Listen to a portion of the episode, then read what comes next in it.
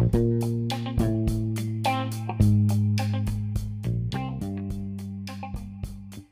right, guys, we have the intro to the intro, so you know we're doing some cool stuff. Um, I wanted to talk to y'all a little bit about this. Uh, this is a new uh, sponsor. Yeah, we got a sponsor for the podcast, um, and it's none other than Bad Motivator Barrels. Uh, go to badmotivatorbarrels.com. I'm going to set it down. go to badmotivatorbarrels.com and uh, find you a good barrel. Uh, go to the checkout. You put coupon code Shaman5, and I'll give you 5% off that barrel. Um, this is a limited time offer. Uh, we're going to run this for a little while and see how see how it works. Uh, these guys have really tight margins, so get get it while you can. And also, they have a wait list of people trying to get the barrels. So get in there and get them before the holiday rush. That's why we're doing this a little early, um, so that you don't have the uh, to worry about the holiday rush. You're going to run out, and you're probably thinking, well, I'm not a craft distillery. I'm not a hypothetical whiskey maker. Um, why would I want one? Well, like I've said before, um, for one, they're cool as hell on the shelf, um, and they have different char levels, toast levels. They're doing all cool, all sorts of cool stuff with like uh, uh, old bourbon barrels and stuff like that. Um, but why would you want one? Um, because you want to. You, if you're really into whiskey, part of that is changing whiskey and learning about it and stuff like that. So taking it and putting whiskey in another barrel and double oaking it or something like that is a really cool concept. So uh, go to your local. There's a local distillery by you. I'm sure there is. Get some of their new make. Fill one of these barrels and make your own whiskey. It's totally legal. Nothing, nothing uh, skirting the line there. So get you one of those. Uh, fill it up. It's super cool. Yeah, it takes a little time and effort and stuff like that. But if you're really into whiskey and you want to nerd out on it, that's the best way to do it. So again, go to badmotivatorbarrels.com at, at uh, checkout. Make sure you put Shaman five because you get five percent off that barrel. And I cannot thank uh, Chris over at Badmo enough for uh, taking a chance and sponsoring us. And I really appreciate that. And I appreciate all the listeners. And y'all have fun, be safe, and also uh, stay tuned. The podcast is coming it's a banger. I'm going to tell you right now, this podcast is going to be a banger. So until next time, keep your spirits up, guys.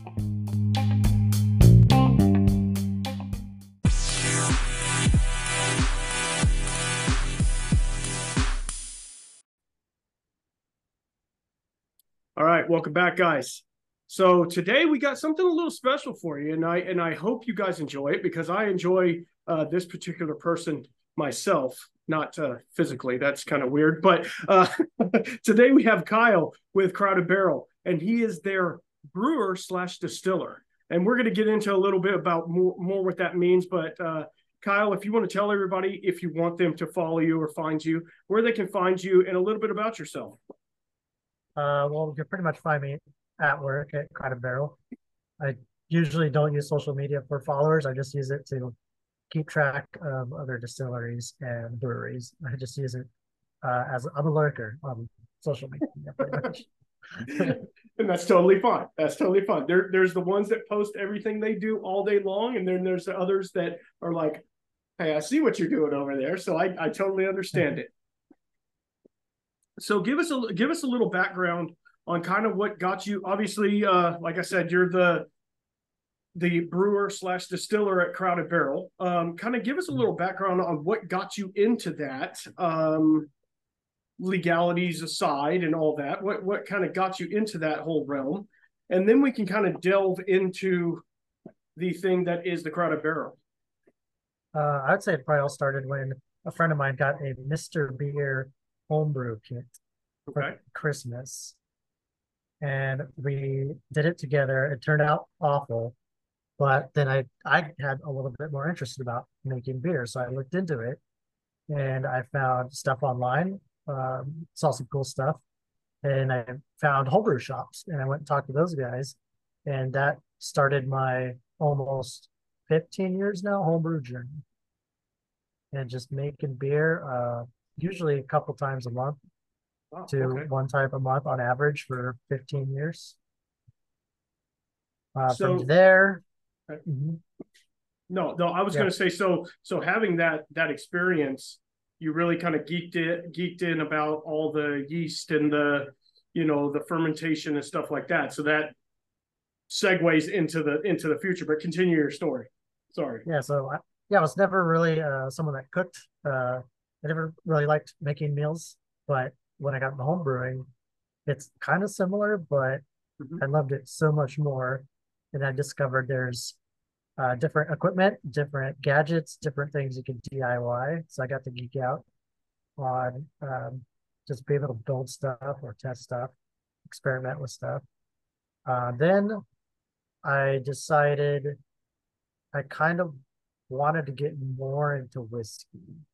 I kind of knew I liked whiskey. I think the first thing that kind of opened my brain up was uh, Woodward Woodford Reserve Double Oak, hmm and that was like kind of the first. Wow, this is kind of special. A couple of years later, I got bored uh, and just typed in um, whiskey reviews, whiskey something on YouTube, and guess what I found?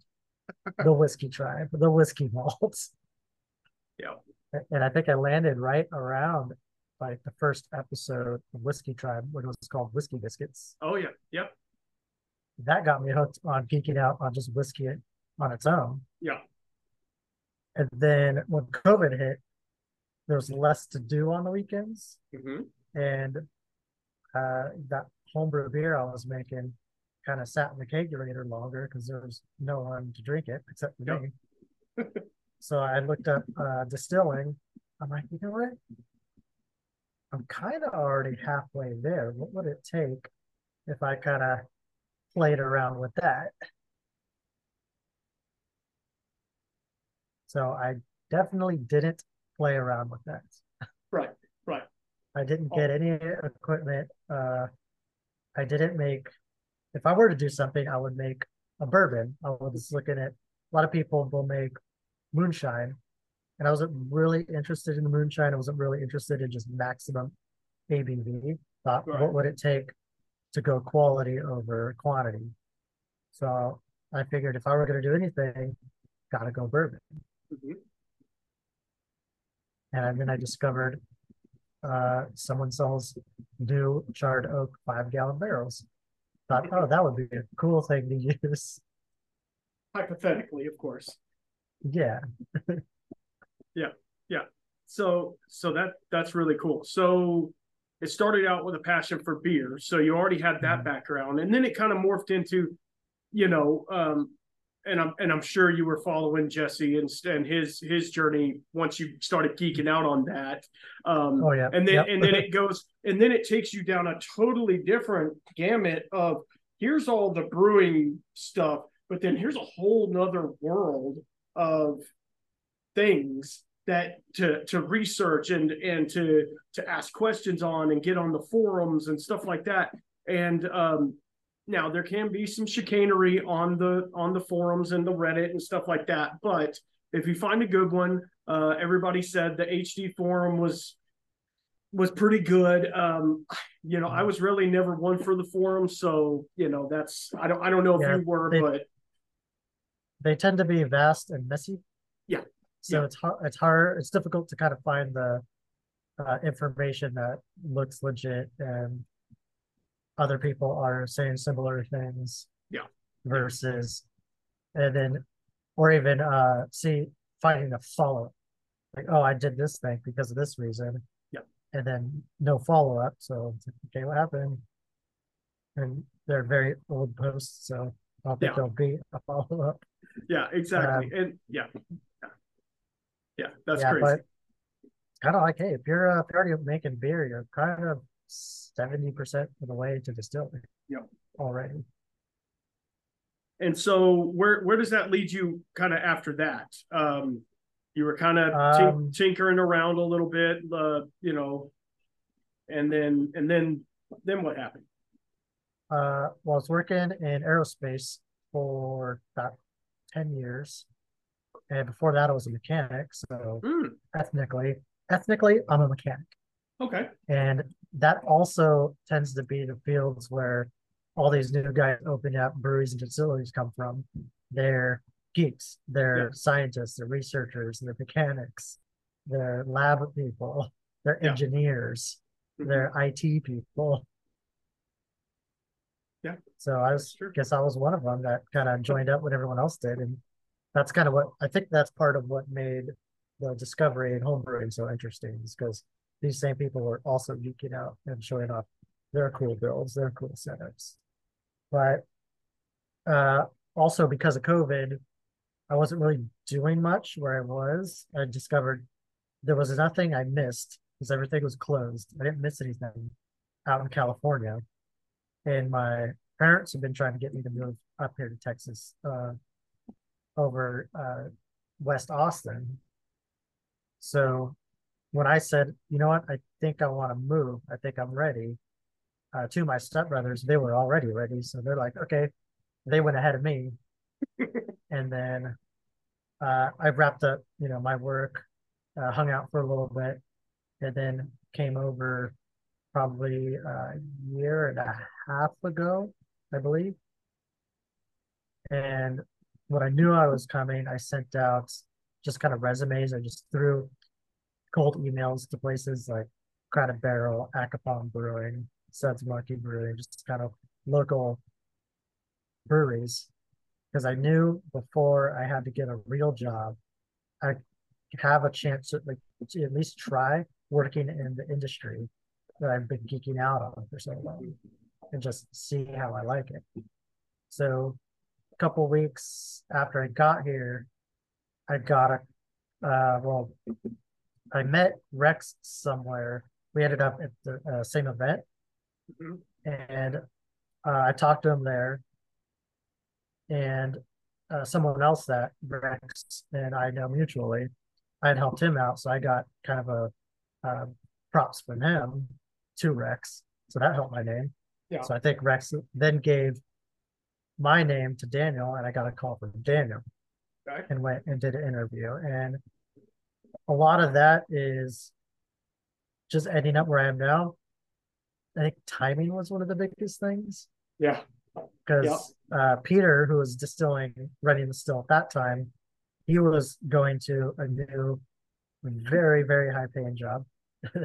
yes. So he, he was going and they needed someone, and I just happened to show up at the right time. Yeah. And kind of meet the right people at the right time. And that got me in to the distillery, helping Peter out. And then from there, I said, uh, okay, let's, I know you kind of wanted someone to be a brewer so you could start making recipes from scratch. Mm-hmm. So I started building up the tiny brewing system, like a little 50 to 20 gallon brewing system so that that could be distilled in our smaller still. Right. Got that up it up and running. And then from there, more stuff started showing up, more stuff started changing. The crowded barrel. Yeah. The new Abe equi- brewing equipment showed up. Uh, more people showed up, more projects showed up, more barrels, more finishing barrels, more stuff to bottle, and it just kind of it's grew from there a little over a year ago, and wow. it's growing still. It's still getting bigger. Yeah, yeah, yeah. I mean, and so for for the for the listeners that that don't know, Crowded Barrel um, is a very unique distillery in that it is 100% crowdsourced. I say 100%. Obviously, the crowd is not making the actual product, but everything that goes into making the product is from the Patreon of the Whiskey Tribe.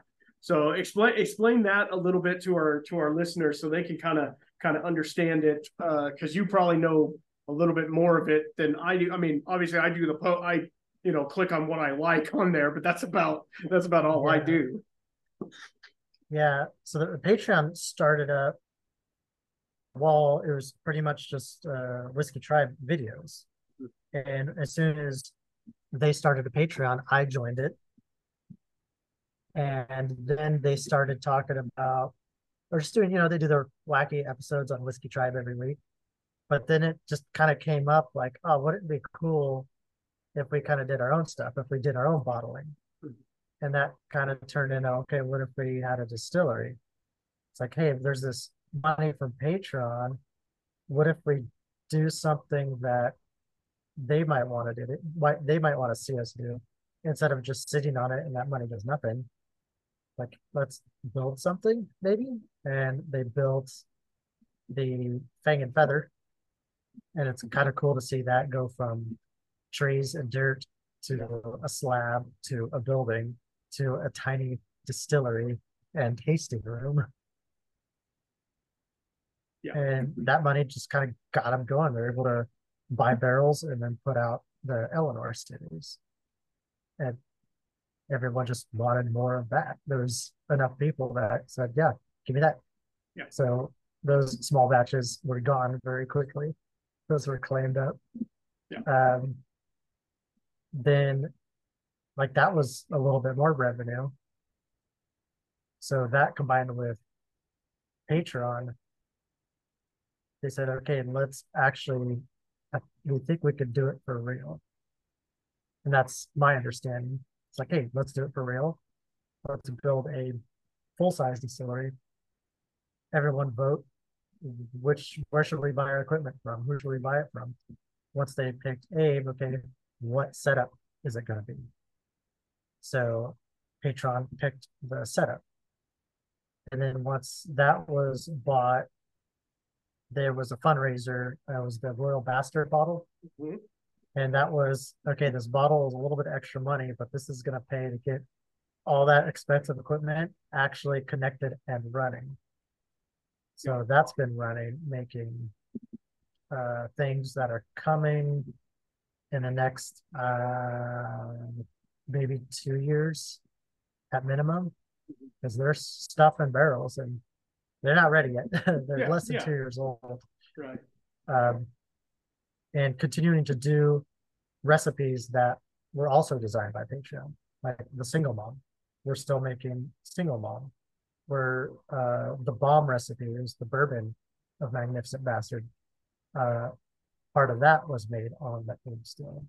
It came from Balcones as low wines, and then all the spirit runs were done on the Abe. Those got put in the barrels. And then they did that Phoenix release, which was redistilled 15 year old whiskey. Uh, I came in, I believe, at the tail end of that, where Peter was just finished up. So he was able to say he did the entire run of that Phoenix redistilled light whiskey.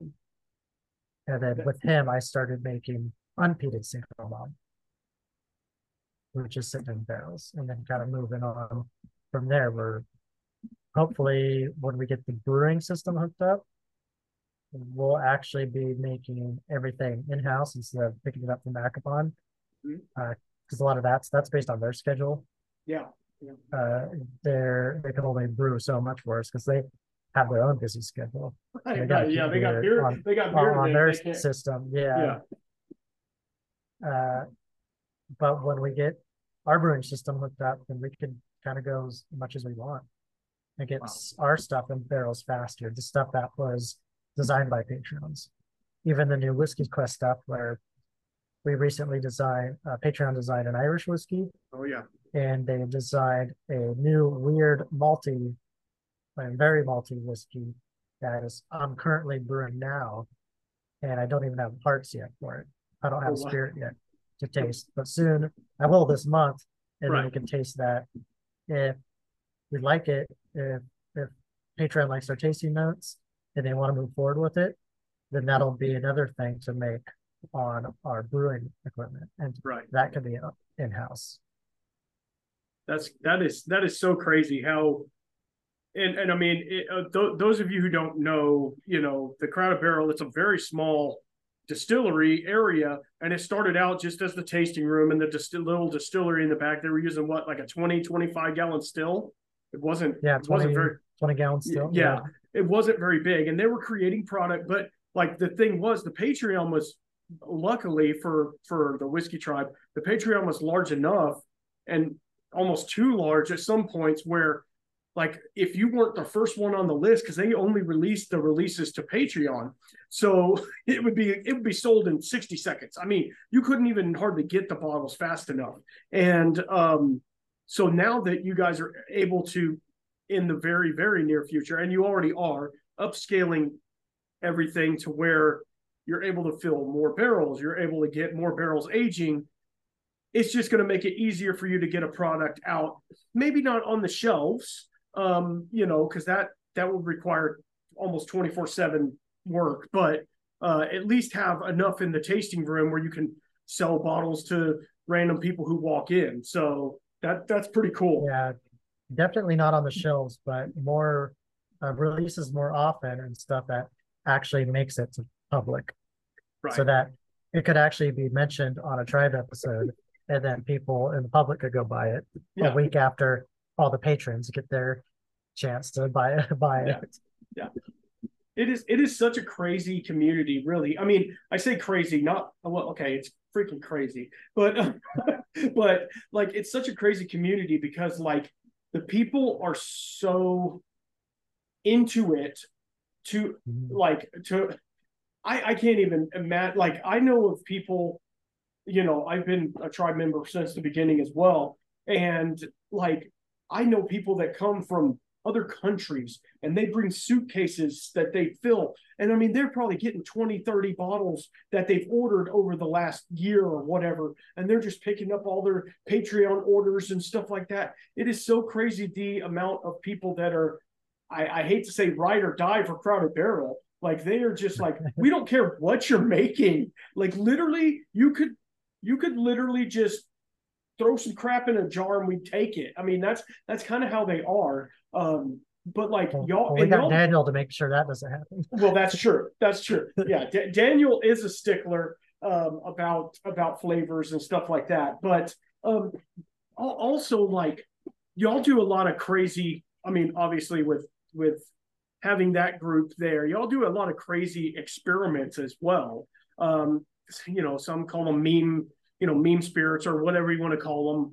Um, but like, is there anything on there? And I know I, I'm probably shooting myself in the foot by saying this. Is there anything that y'all did a test batch of that is actually you're wanting to larger scale it? Like the what did you do? The oh crap, the Oreos or the whatever y'all tried to distill. Is there any of those that that are potentially going to be upscaled because they were actually pretty good? Um, there's they looked in the possibility that they submitted the recipe for Oreos to TTB, mm-hmm. and they had apparently they had meetings about it because they said, "What is this? We don't know how to treat this." But stuff like that could be a real mess. Yes, yeah, legality wise, for sure.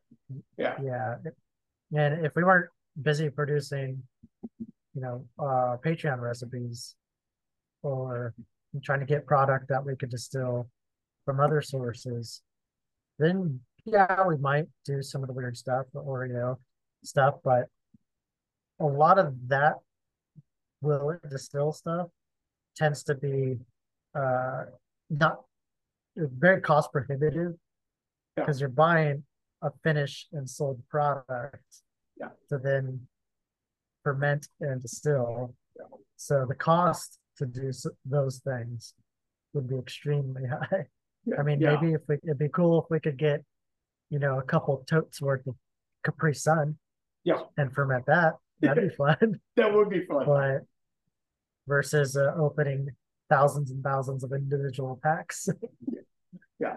Now, now y'all y'all recently did the Assassin's Mead, which um I recently it was probably what a year ago or more. Anyway, but it was. Yeah, I think it was two years was, ago. Was it two years ago? Good lord. Yeah, I, I maybe had, more. I, I got to try it in the distillery and I bought a bottle of it and still haven't opened it. Because you know, I just get things and I'm like, hey, this is cool. You know, like the Alliance series. Like I went through the Alliance series and you know, just kind of kept them and you know, like I don't actually drink through them. I don't know why, but uh but yeah, like do all these cool things that what they're doing is they're for one, you know, like you like you like you said, you're not you're not the master distiller. You're not you're still learning through the process on this as well as everybody else in the Patreon. So like getting all of these different flavored things, which are weird and potentially dangerous, especially the the sour cream and onion uh, Pringles. That was just weird. Anyway, but oh, yeah. like, but but it's also giving you good good markers for like what this flavor carryover is and like all of those things. And how do you feel like that has how like has it helped your brewing and distilling career, if you want to call it a career? Has it helped that or has it hindered it in a way to where you're like, I don't even know what the hell I'm tasting anymore?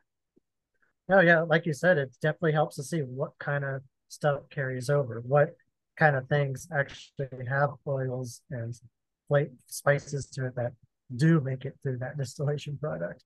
A lot of stuff kind of ends up more just tasting like uh, bad sugar wash. Yeah. Just, yeah. but there are some things that uh, have a huge impact, like the peppermint candies.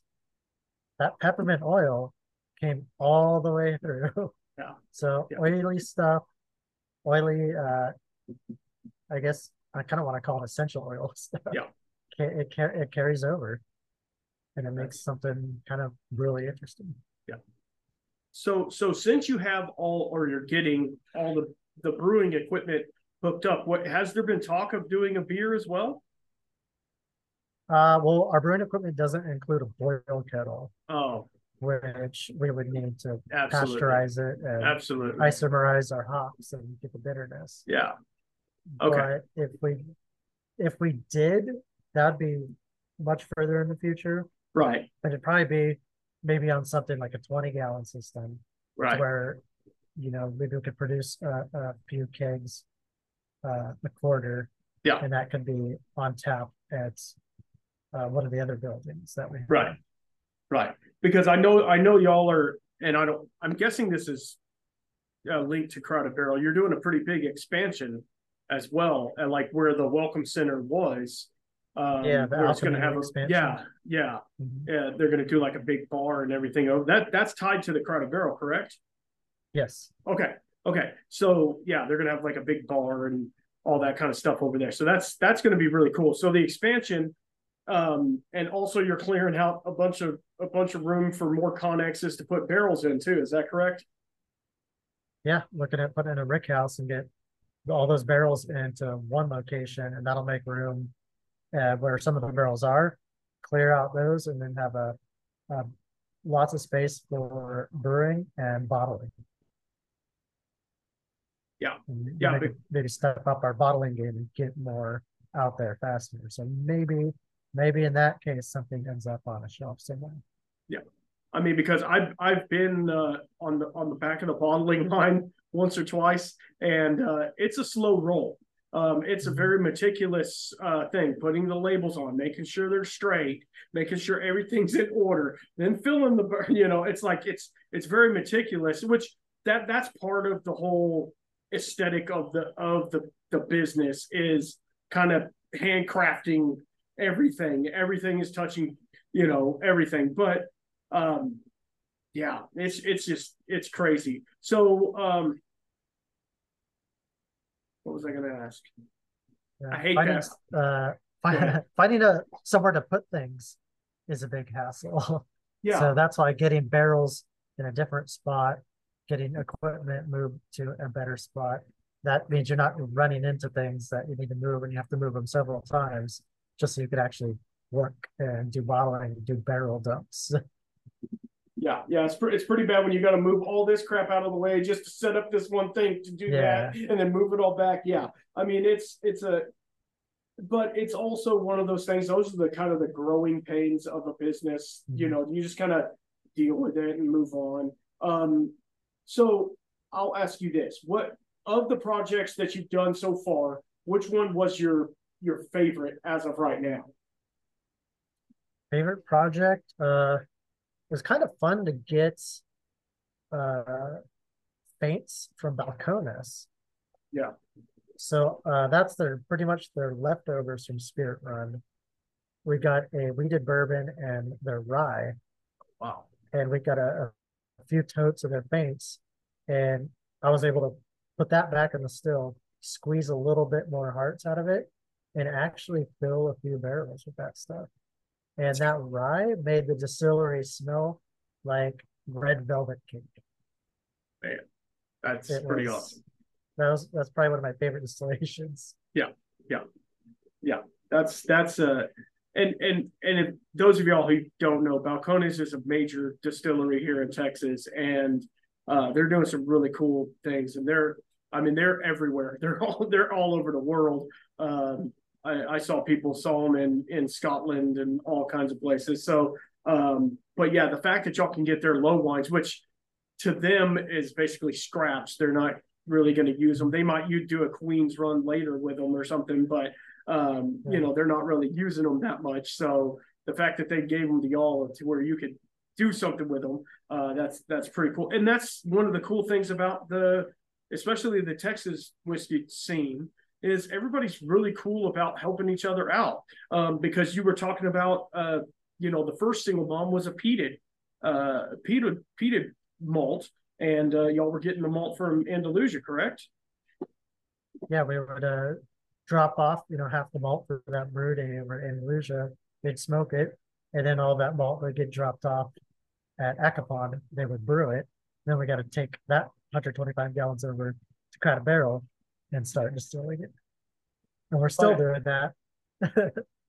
but well, um, actually, but we're smoking it in house now. Yeah, yeah. I was fixing to say that. Now you have your own smoke shack, uh, which is pretty cool. Um, it, uh, if you guys ever get to Crowded Barrel, you need to go look at the smoke shack. You'll know if it's smoking for sure because uh, it'll it'll smoke up the whole the whole place. Yeah, yeah. That shed has a permanent. It's permanent smell though. Yeah. If you if you just walk into that shed, a month after we smoked, your clothes will smell like peat smoke. Yeah, yeah. And so, have you thought about smoking? You know, because Andalusia does their Stryker, which is like a wood smoked. Have y'all ever thought about doing a different type of smoke pro, uh, profile um, on, you know, like a specific run of single mom? Do maybe a hardwood smoked or a, you know, whatever, not cedar, but like something like yeah. that. Yeah, we'll definitely do uh, another run with wood smoke uh, as soon as.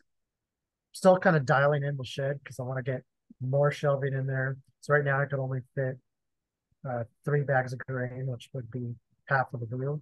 Yeah. But I'd like to fit in a lot more bags so I can uh, smoke more on one day and have a few batches worth.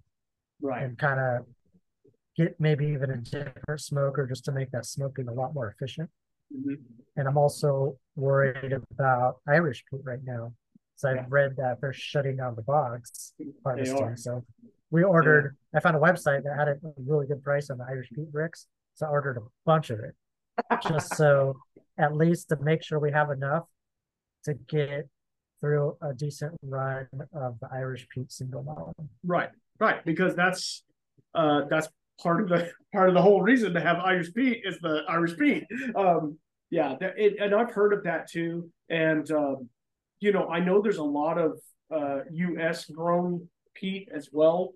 I don't know the profile on it as if it's yeah. as as peated as even the Irish, which Irish peat is a fairly light peat compared to say a Scottish peat. Um, have you yeah. have you have Moose, you looked into any of that? Uh, well, I talked to Moose about uh, smoking. I went over to mm-hmm. Andalusia get some information about smoking process, and he's actually playing around with Dakota peat, mm-hmm. and he says that peat is a, kind of more like I believe a Freud peat. Oh wow! Which I'm like, hey, I would, hey, I would that, do that. That looks nice. yeah, but it comes in a dirt powder form. Okay. So I got to figure out if I could have it made into maybe pellets or compressed bricks so that I could slow burn it. Yeah, yeah. That just, would be cool to try. Yeah, you don't just throw dirt on the fire and expect it to smoke. That's not really how it how yeah, it works. Burn up real quick. yeah, exactly. So yeah, I remember Moose saying that about the the that peat, and he made some barrels with it. So I'm excited to see what the Revenant Oak in well, probably three years or two years is yeah. like. And that and that's the crazy thing. Like you have to deal with what you have in front of you. Like if you can't get the peat, oh crap, now what? The I mean, do you call it something else? I mean, it's the same thing. We're just using a different peat. I mean, it makes it really difficult to maintain consistency when you can't maintain consistency because I don't know about grains and stuff like that where you guys are getting your grains from, but um, I've heard of other people saying it's hard for them to get grains from the same source, so they're having to source it from from different places. So is that is that something yeah. y'all are having an issue with as well? Yeah. Well, I noticed different maltsters will have their own uh, peated grains. Yeah. But they're definitely going to taste different from each other. So yes. there could there would have to be a lot of experimentation on which one do you like, and then yes, can you get it uh, consistently? Yeah. Um, right now, like we're just buying mostly the Maris Otter, the mm-hmm. Thomas Fawcett Maris Otter. That's easy to get. Yeah. And yeah. that's something that Acopon uses, and they specialize in British style beer. They went and visited that maltster, so oh wow, I trust I trust their choice for that yeah. Maris Otter. Yeah, yeah. Acopon is doing some really cool stuff. Um, their their their beers are pretty great. Um, I'm not a huge beer person. You know, I'm more of a lager type or uh, you know a pilsner. But I mean, I like a good IPA every once in a while. But you know, it um, the beer profile um, when you use like all the specific like the crystal malts and all that stuff, it does create a different profile um, in the finished spirit through distillation. Um, because I know um, there's some distilleries out there that are using like uh, Crystal 60, which is a pretty not super toasted, but a super a pretty toasted malt, and you know they're getting different, even throwing a little chocolate malt in there just to give it a little different uh, flavor profile. So so yeah, so I my my question would be, is and and this this might this is not to stab myself um, is crowded barrel in itself a a marketing well marketing plan is fine but a, a, a, in a distillery plan is it the right way to do a distillery um oh, because no. oh no, no. oh, no. I, I, I, no. I mean because to me to me i'm like i mean yes i love all the crazy projects and like we need to get um you know approval for this and get approval for this mm-hmm. so what does that do that stops you from doing the thing that you need to do to push it forward so like yeah. i have this grains i need to do this but i need your approval on that so it just kind of puts a little uh hitch in the get along all the whole way it's great it's a community building thing but at the same time it's like if you were trying to run an efficient distillery it's not the best uh model at all yeah, we got so many different labels going on. They all need approval. They all need uh, artwork done. They all need to go to print and make sure they come back uh, the right size or yeah. the, the right finish. Um, that's a big hiccup, uh, but that's kind of what we we do like doing that over there. It's kind of yeah. fun to be able to bring in all that source all these different whiskeys and do that, and then just on it's like on the side make stuff on our still, just kind of to serve Patreon, just kind of do cool stuff that maybe no one else is doing and stuff that the, the patrons specifically ask for. Yeah. yeah. So, um, so, so that kind of throws me into this. Uh, talk to me about the primal spirit. Um, and if the, the listeners don't know, it's a, I don't, I don't even know how to explain it it's basically a it's showing the difference between a pot still distillation and a column still distillation. Kind of explain that to our to our listeners. Yeah, I had uh bit I've been running uh unpeated single malt, so it's just 100% Maris Otter. So that's just single malt malt, uh, standard recipe, double pot still. Uh, that has been going into a couple barrels, and sometimes I'd have leftovers of that. It'd just be put aside somewhere. And then I'd also have all the feints I collected so I could do Queen's runs of the same thing. I thought, hey, I don't think we've used this column yet. I'm going to use this column. I'll do it on a Queen's run, play with it, see what I could get out of it. And we'll get some really cool footage of it because that column has uh, the cylinder is transparent. So you could see the the level of all the distillate and going through all those bubble plates, which is super cool. Yeah. Um, I think there's an episode somewhere where we could kind of see that. It looks it looks rad. So I discovered I was able to squeeze uh, a pretty good amount of hearts from it because it's coming out so clean, Mhm. but I couldn't achieve 190 proof, which would be vodka. Right. The highest I got, I got it out at 182, Okay. which not too bad, but it did come out like a a malt flavored vodka Okay. and a lot cleaner uh, than the pot stills. The pot still is funky. That's got a bunch of compounds in it that you want to go age in a barrel and oxidize and break down and turn into all kinds of fun stuff. The column still is like, hey, this is kind of cool on its own. We just don't know what to do with it yet. So that mm-hmm. just kind of sat until we started thinking about A/B comparisons. And we're talking about A/B comparisons. It's in, hey, I've got both of these things. It's the same product.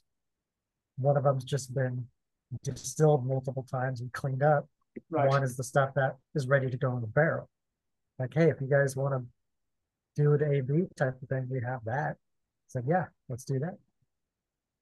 We proof them both down to 100. Now we've got a cool little side by side. Uh, but it's not something that would sell on a shelf, really. Right. It's this do make just such a different animal from an aged spirit. It's for the whiskey nerds. Yes. So- solely for the whiskey nerds. Yeah. Uh,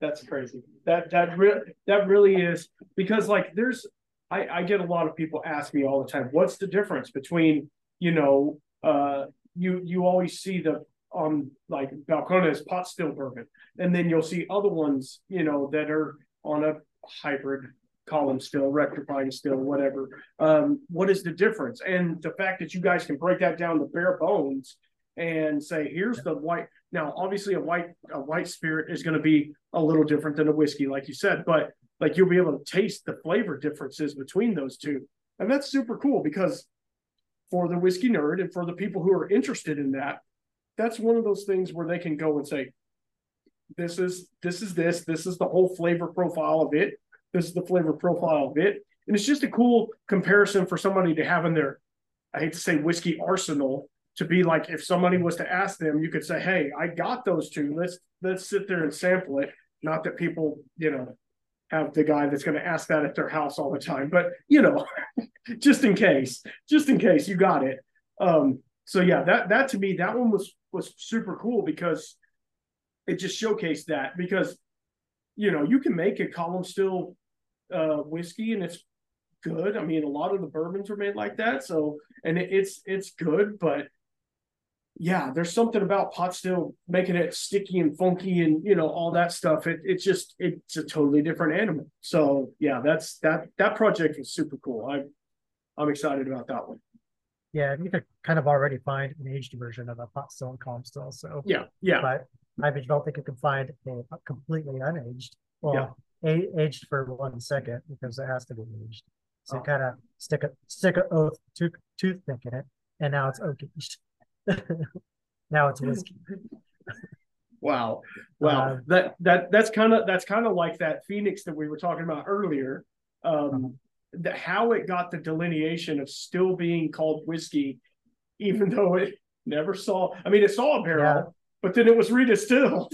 like Yeah, they, they counted they counted that barrel time as still good to go. It's still spent time that in the is barrel. that is so very- crazy. That is so crazy. uh, I'm going to nothing nothing was added to it. Right. No, I So- get I guess you're right. I guess you're right. It's just it's just strange like the TTB or who you know whoever's doing the the the talk back on that. It's like there's so they're sticklers on so much and then there's something like that they're like I don't even know what the hell that is. Yeah, fine, whatever. Just leave me alone. you know, it's it's pretty crazy. Like, is it a distilled spirit specialty? What is it? No, it's whiskey. It's still whiskey. It's fine. Mhm. Yeah, Mhm. it's it's crazy. So what is the besides the Irish, what is the new project? Um are you I mean y'all are just working single mom and the bomb um other than the Yeah, Patreon but- stuff. Yeah, the bomb is pretty much done distilling for now. Sitting in Okay. about I want to say 15 barrels of it. Oh wow. is Okay. sitting, is sitting out there.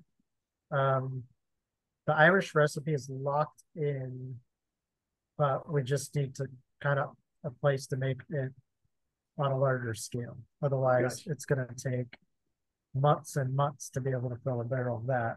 Right. When hey, let's just lock in the recipe, and then move on to a new recipe so we can lock in that recipe. And then we have this nice lineup where we could actually get that stuff in barrels a lot faster, bring it off larger system. So Um, so maybe it- even uh maybe even we're looking at maybe doing more A/B comparisons. Like we already have the A/B of the Amburana uh, aged and then the just the un, the unfinished Yeah. side by sides. That's really cool. We're even thinking about uh we don't have a whole lot of it, but it's enough to do a good bottling. Another A/B of new make okay. we have we have a uh, bought some bourbon that is 135 proof. It's it's ready to go in a barrel. So it's a large amount that come from comes from a production facility. It's lighter cuts, more of it. Well, we decided to put it back in the still and let's do our own cuts and put those in barrels. So we could do our crowded barrel flavor, our very narrow Texas cuts and we had that up with leftovers of both. So we might do a side by side of here's a production distillery cut, here's crowded barrel cut. They're very different. Yeah, absolutely. And also, we also cut the volume down by uh, a third, maybe. So, oh, so that's also why it's a bad idea to to try to run that style as a business because Abs- it's a lot less product It is. barrels. It is, and and I mean, running pot still in itself is is vastly inefficient, and that's why all the big boys, the big whiskey distilleries, are using uh uh you know uh a rectifying column still or whatever they call it because um, they get just get a lot more efficiency out of it. They get more product with less work, less time, less energy. I I totally get it, but but yeah, doing those those side by sides to me are really cool. Um, I need to come pick up my Amburana one. I uh, been meaning to do that. Amburana in itself is a strange bird. Uh, we've talked about Amburana on on here a couple times, and everybody's on. You know, for a while there, everybody was on this Amburana finished page, um, and it was everywhere. Everybody was doing it, but like it really has that flavor to where you're like, okay, like you said, what it was in there, what six days? Uh, yeah, we we uh, dumped the barrel, put it in the new Amburana barrel. So it's brand new, oak. Mhm. Six days, it was ready to dump. It was huge impact of flavor. Uh, then we put in another barrel into that, so that'd be second use. That Uh-huh. was about eleven days. So then we just put those two together as a six day and eleven day, so we'd have a bigger batch Right. to bottle Right. and actually be able to match the amount that we had for the unfinished version. Right. And and I have heard, and I don't, you know, I don't know this, and I know the the larger volume of, of barrels, you're gonna get a little bit more out of it. But like I've heard you can use Amburana eight, ten times and it'll still impart flavor. So uh, it's going to be interesting to see. I don't, and you might already have the third batch in there or whatever. But Yeah, we're see, working on our third use. uh, yeah, exactly. and- and you know to see how much you can eke out of the barrel um and then you could pull it apart shave it down rechar it you know go go from there and see if you can get i mean and on because i know that barrel was extremely expensive um so trying to use as much as you can out of it because people especially the people in the whiskey community that are following this um they're geeks about stuff like that they want to know what the difference is between this um and have you have you guys thought about doing like and I know you don't do the I mean you do the Eleanor still as a base every once in a while when you can get barrels, correct? Yeah, we get uh, M- we're getting uh, MGP still, and we started getting Bardstown. Oh wow, okay. Okay. So- because um you because the sloppy poncho was giant, correct? Yes. Okay. Okay. Yeah. But you're you're not you're not using the giant for anything other than sloppy poncho or Yeah, right now it's just slop, solely Okay. sloppy punch. Okay. Okay.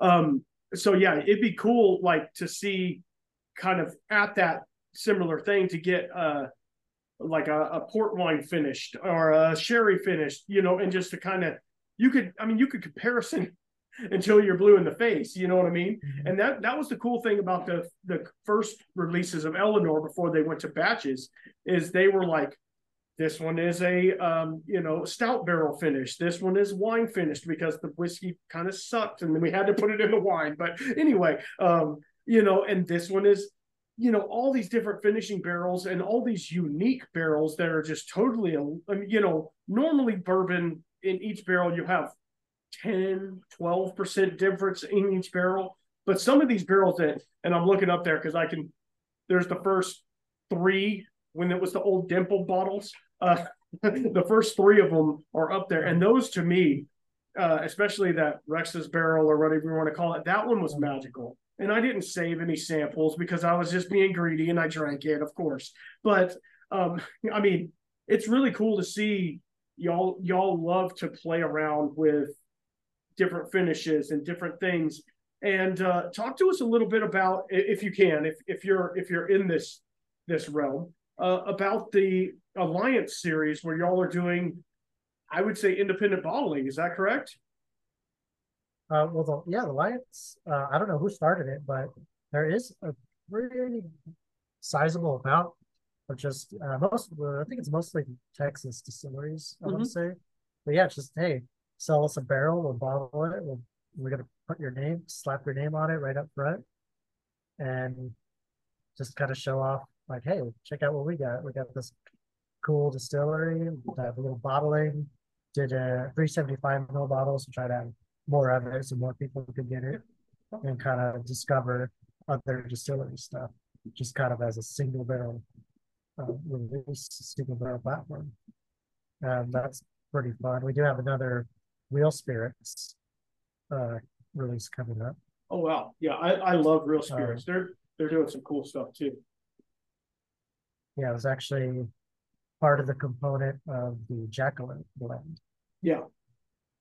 And there's a lot of it left over. So I was like, hey, like this is on its own, this is an amazing malt. So we need to get this out. yeah. Yeah. Um, I I I got the pleasure to do a, a private um, we were doing a single barrel pick for a for a group and I got to go in real ale or real spirits. Uh, they have a smaller barrel warehouse than y'all do, but uh, I got to go in there and try. Man, they got some amazing, and it's unfortunate for them. And I need to get uh, I need to get him on here uh, and talk to him about what what they're doing as well. But like they are a brewery, so they can't do a high corn, corn content or a high rye content or a high wheat content. They can only do an adjunct grain um, of like what twenty percent, I think. So, so it's like, yeah, so it's like it's really hard for them to come out with like a rye whiskey or a bourbon. You know, they're having to like make a thing and then kind of like try and blend it together and say this is kind of a bourbon it's really not you know um it, but but that that's the thing like having the right equipment and of course you know if you're piggybacking off of real ale a huge brewery that's doing some cool stuff in itself like if you're trying to piggyback off of that I, I get I get what they're going. They're not trying to buy a whole new brewing setup and all that stuff. But um, you know, hopefully one day they'll say, "Hey, this this is actually doing something, and we're going to give that guy give that guy an actual brewing equipment so he can make some some uh, some bourbon or some rye or something. But but yeah, no, they're they're doing some cool stuff, and it's cool to showcase these other distilleries with your distillery, and that's uh that's one of the things that like Lost Lantern and the uh, Scotch Malt Whiskey Society that, that's one thing that they they love doing is showcasing these these other people because like like like I said earlier, it's all about the whiskey community and it's getting other people to be like, hey, you haven't heard of Talnua? Here, try some Talnua. You know what I mean? Like that's that's super cool. One of my favorite uh, alliance releases was the Wyoming whiskey. Oh man, that mm-hmm. that one to me was just it was absolutely fantastic. Um, but unfortunately, it's long gone. It's been gone for a while, but I tried to save it. You know, you try and save that last little bit because you're like, oh man, yeah, yeah it's gonna be gone. You know, they made what 300 bottles, and I was only able to get one because they sold out. You know, like they always do. And I'm like, oh god, I wish I could have got a full size bottle of this or something, but it is what it is. but um, all right. So one more question, and and then I will uh, wrap it up because I don't want to keep you all night. Um, where do you see? And this might be a loaded question. Actually, two questions. Um, this might be a loaded question, but where do you see Crowded Barrel? Because I know where I see it. Where do you see Crowded Barrel in say a year, two years? Um, where do you see them going? Um, uh, not not not in a derogatory way. I don't mean that in a derogatory way. I mean like, you know, in a in a good way. Uh, in a year, I would see kind of the production side growing in a way that kind of makes it capable of getting the Patreon design stuff to as many patrons as possible and getting just that whole production side uh, rocking and rolling and getting a really good amount of whiskey out to Patreon.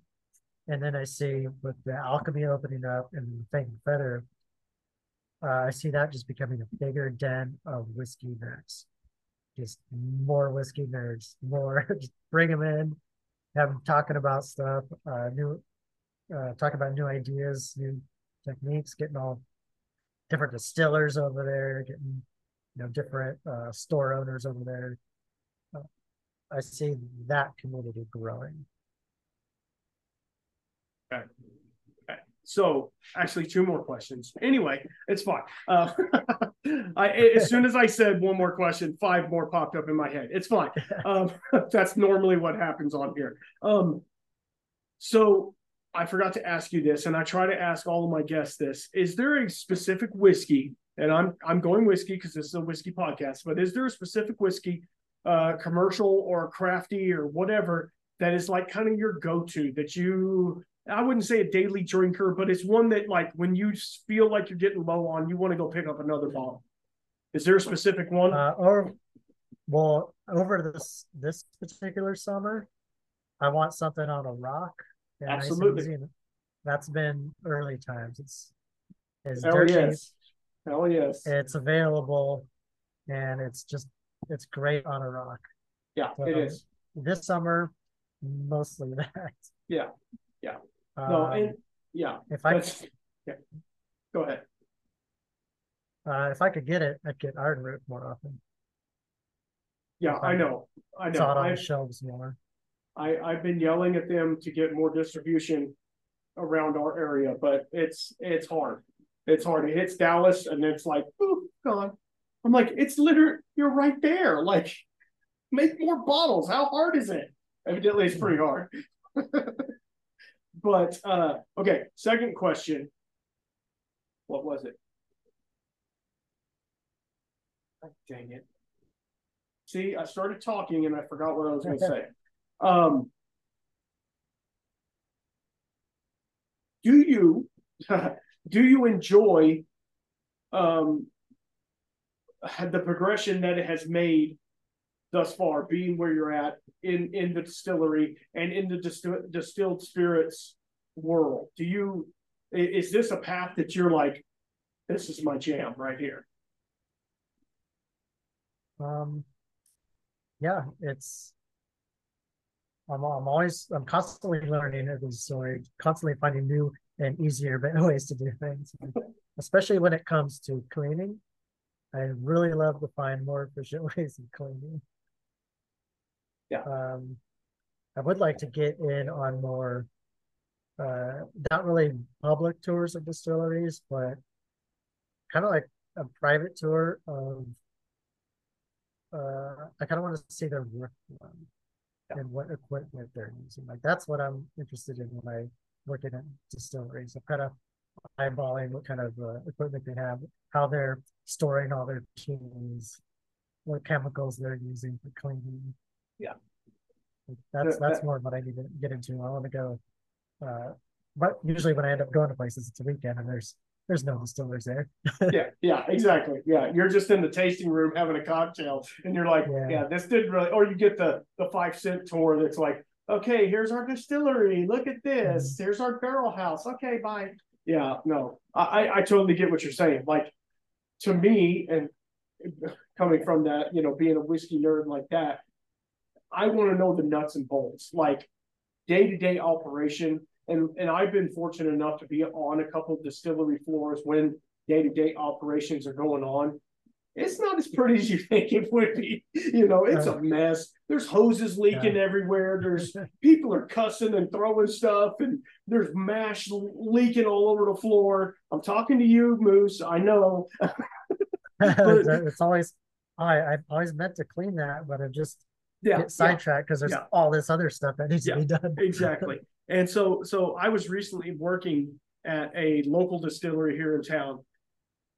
they make gin and vodka and stuff. And it's fine, you know, if you're into stuff like that, it's fine. I mean, I, I love a good gin, but you know, it's not whiskey. Anyway, um, and I was talking to the the owner slash distiller, and he was like, he was like, man, the thing is, like, I start doing something, and then I'm like, oh, I got to clean this. Oh, I got to run the still. Oh, I, I said, so you need more help. He goes, no, but the thing is, like I have to do all these things because I can't trust anybody to do it. So have have they this this caveats to my question. Have they uh, decided to give you a still hand or anything like that, or yes. is is Daniel yeah, coming in? Andrew's there helping me out Andrew, uh, Andrew, yes, yeah, Andrew, yeah, he's he's a new hire. Uh, he's doing uh, uh, most of the labeling because uh, we got this cool cool little labeling machine. He's doing bottling.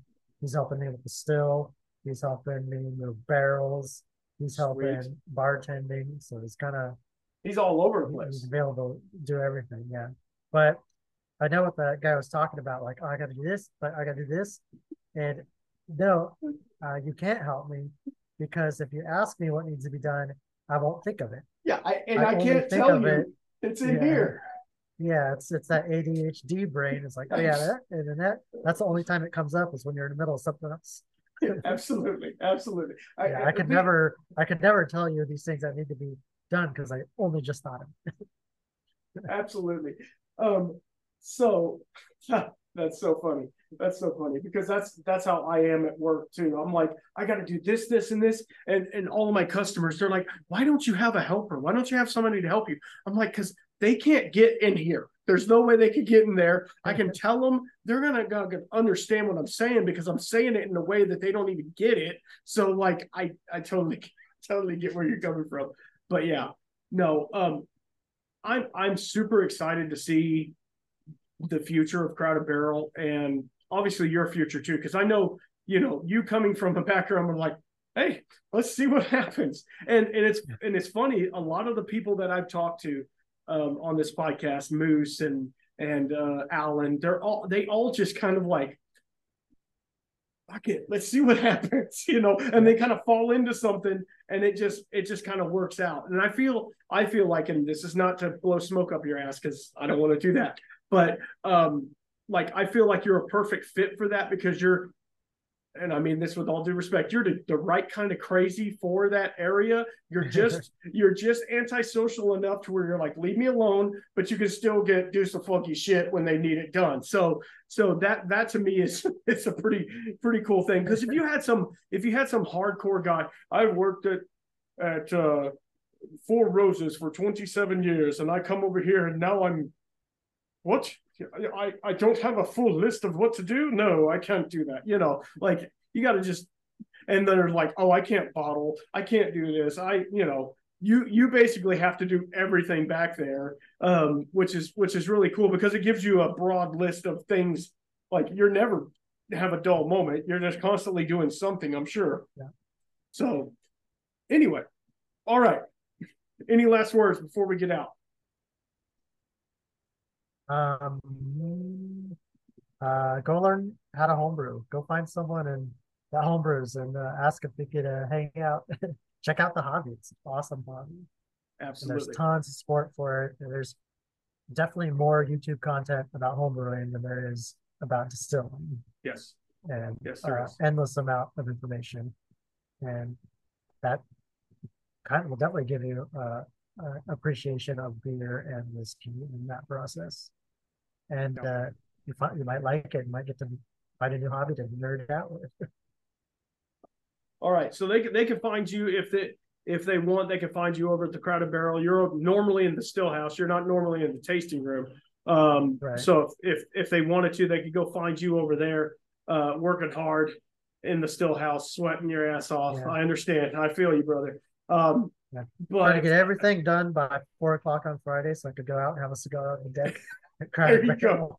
There you go. There you go. And and the cool thing about Crowded Barrel is on Friday nights they normally have, you know, a bunch of the what what they call the magnificent bastards, which are the, you know, the people of the of the community. They come over there and everybody just kind of hangs out and has a whiskey, has a cigar, whatever, and just kind of hangs out. So that that's really cool that you get to do that as well. Um, and you know, Rex and Daniel aren't horrible bosses either. Um, you know, I mean that can be up in the air, uh, but uh, you know they seem like they seem like they're pretty cool people. I know Daniel a little more than Rex, but uh, they both seem like they're pretty cool. Um, so yeah, yeah, that that's that's that's pretty cool. So I'm really excited for you guys' future and and uh, to see what's going on. And uh, stick on real fast. I want to I want to talk to you, but uh, yeah. Until next time, guys. Keep your spirits up.